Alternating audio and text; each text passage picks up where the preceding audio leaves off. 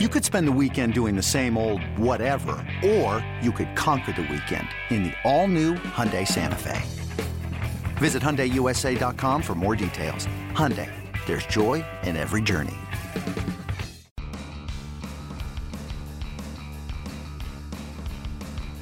You're listening to MLB.com Extras, brought to you by MLB.tv. It's baseball everywhere.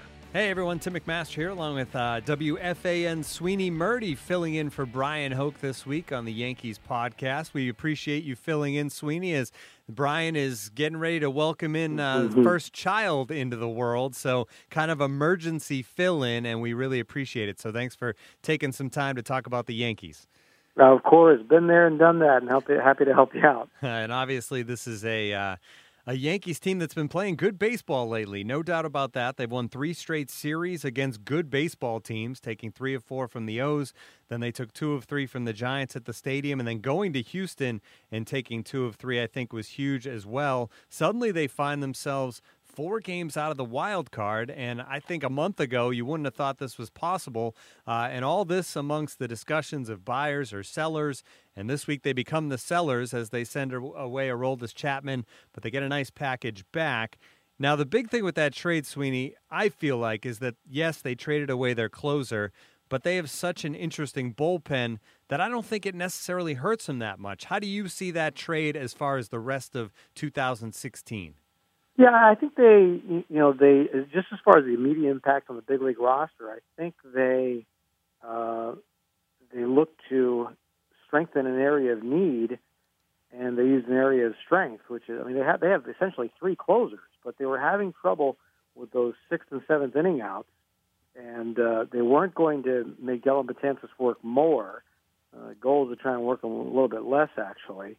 So they need to figure out how to cover the 6th and 7th innings, and really a big key was getting Adam Warren back.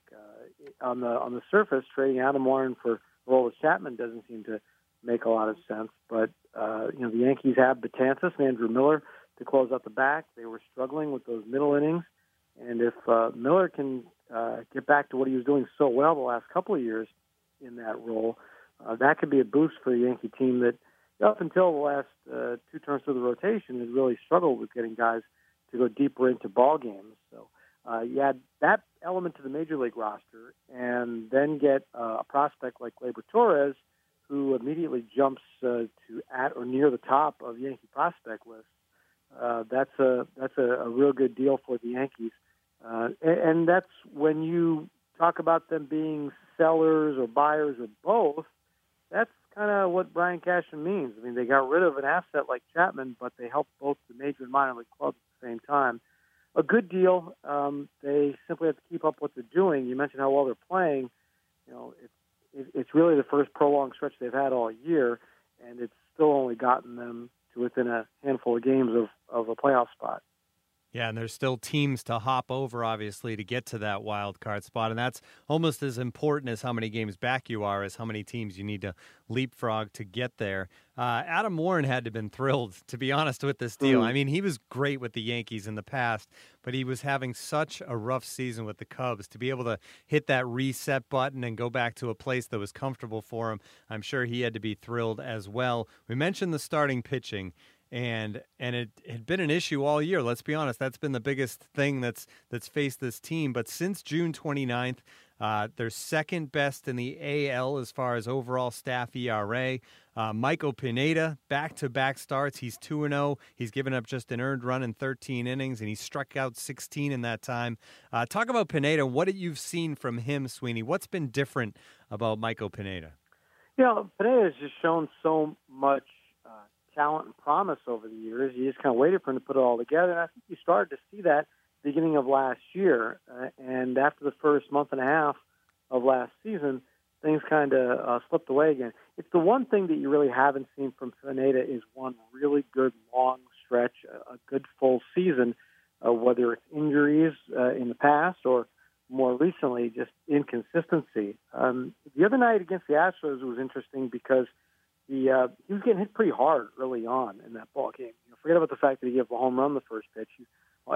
Every ball that's in the Astros hit after that was very loud, and he had only one run against him, so it didn't cost him yet. But the game could have gotten away very easily from him at that point. But he settled into a good groove with catcher Austin Romine, who recognized how early the Astros were swinging and tried to take advantage of that with pitch selection. And then really kind of got into Pineda's head, I think, a little bit, because he got hit by a comebacker, and it was hard. It came off the bat over 100 miles an hour and smacked him right in the upper shoulder area, which can't be easy for any pitcher. He wanted to stay in the game. He wanted to compete, and he did. And he was actually really good after that, again, executing that plan of trying to take advantage of an aggressive Astros team. I think it's just the focus. I mean, a lot of what has plagued Pineda earlier in the year was his ability to get guys out with two strikes or two outs. He was really turning hitters into all-stars with two strikes when he should be turning them into strikeouts or just plain outs. So I feel like it's a focus thing that may come and go. It was really good to see him concentrate and get that game nailed down against the Astros in the first game of that series, because it was one the team needed for sure.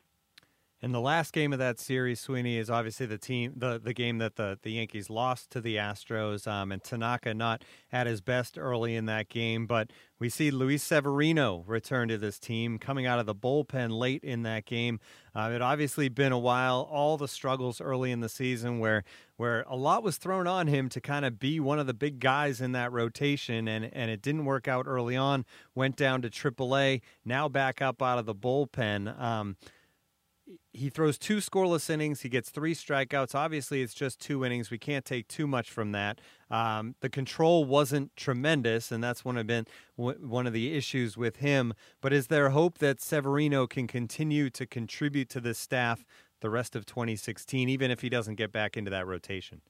I think that's always been the hope. I think we'll see, based on need, I think there's still an idea that the Yankees will get some offers for some of their starting pitchers and see where that goes here before the trade deadline.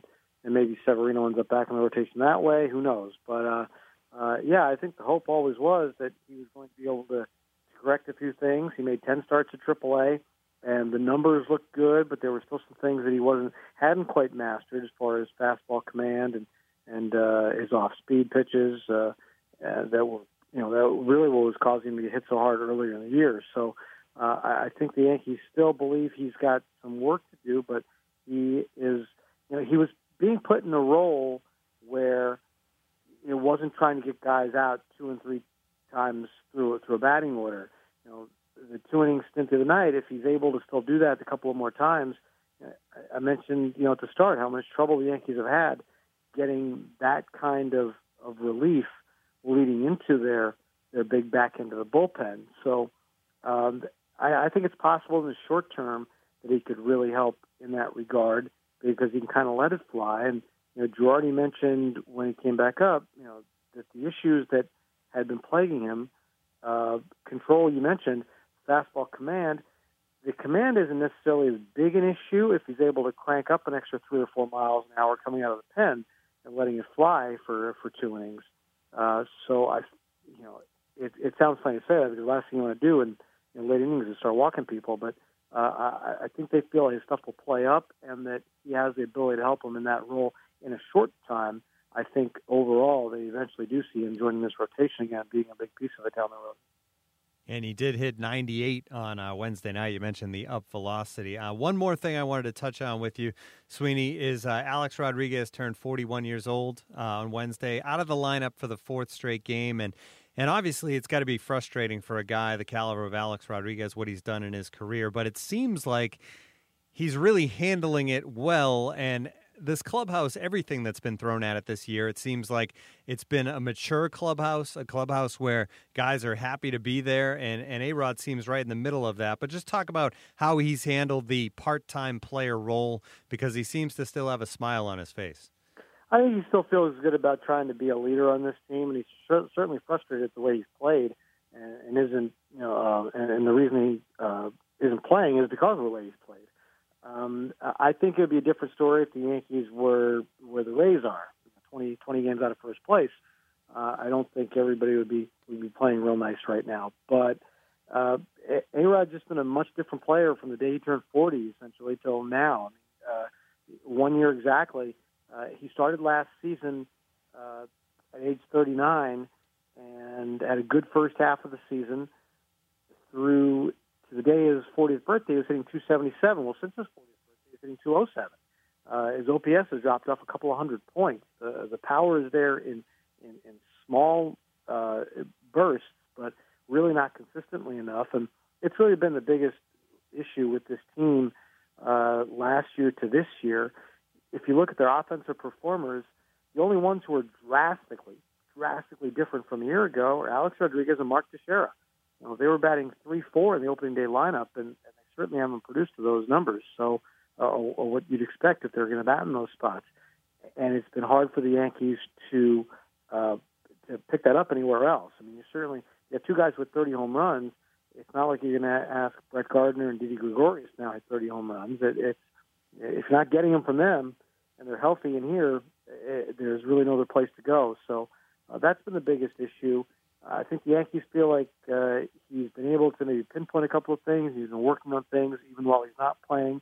He was encouraged by lessening his chase rate on pitches out of the zone and figuring out a couple of mechanical things that will help him get a little bit more lift in the ball and maybe have another one of those power spurts. I think the Yankees feel like they might be able to get one more burst out of him over the course of the final 2 months of the season that could help them out here because they are obviously still trying to win the game. All right, great stuff, Sweeney. Thanks so much for pinch hitting for us this week. This has been the MLB.com Yankees podcast. For Sweeney Murdy, I'm Tim McMaster. Tune in again next week.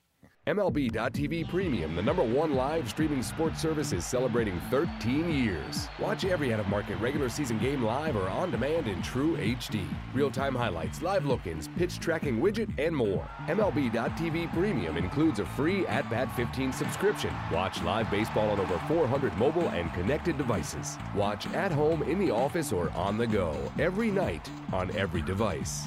Blackout and other restrictions apply. Visit MLB.tv for details.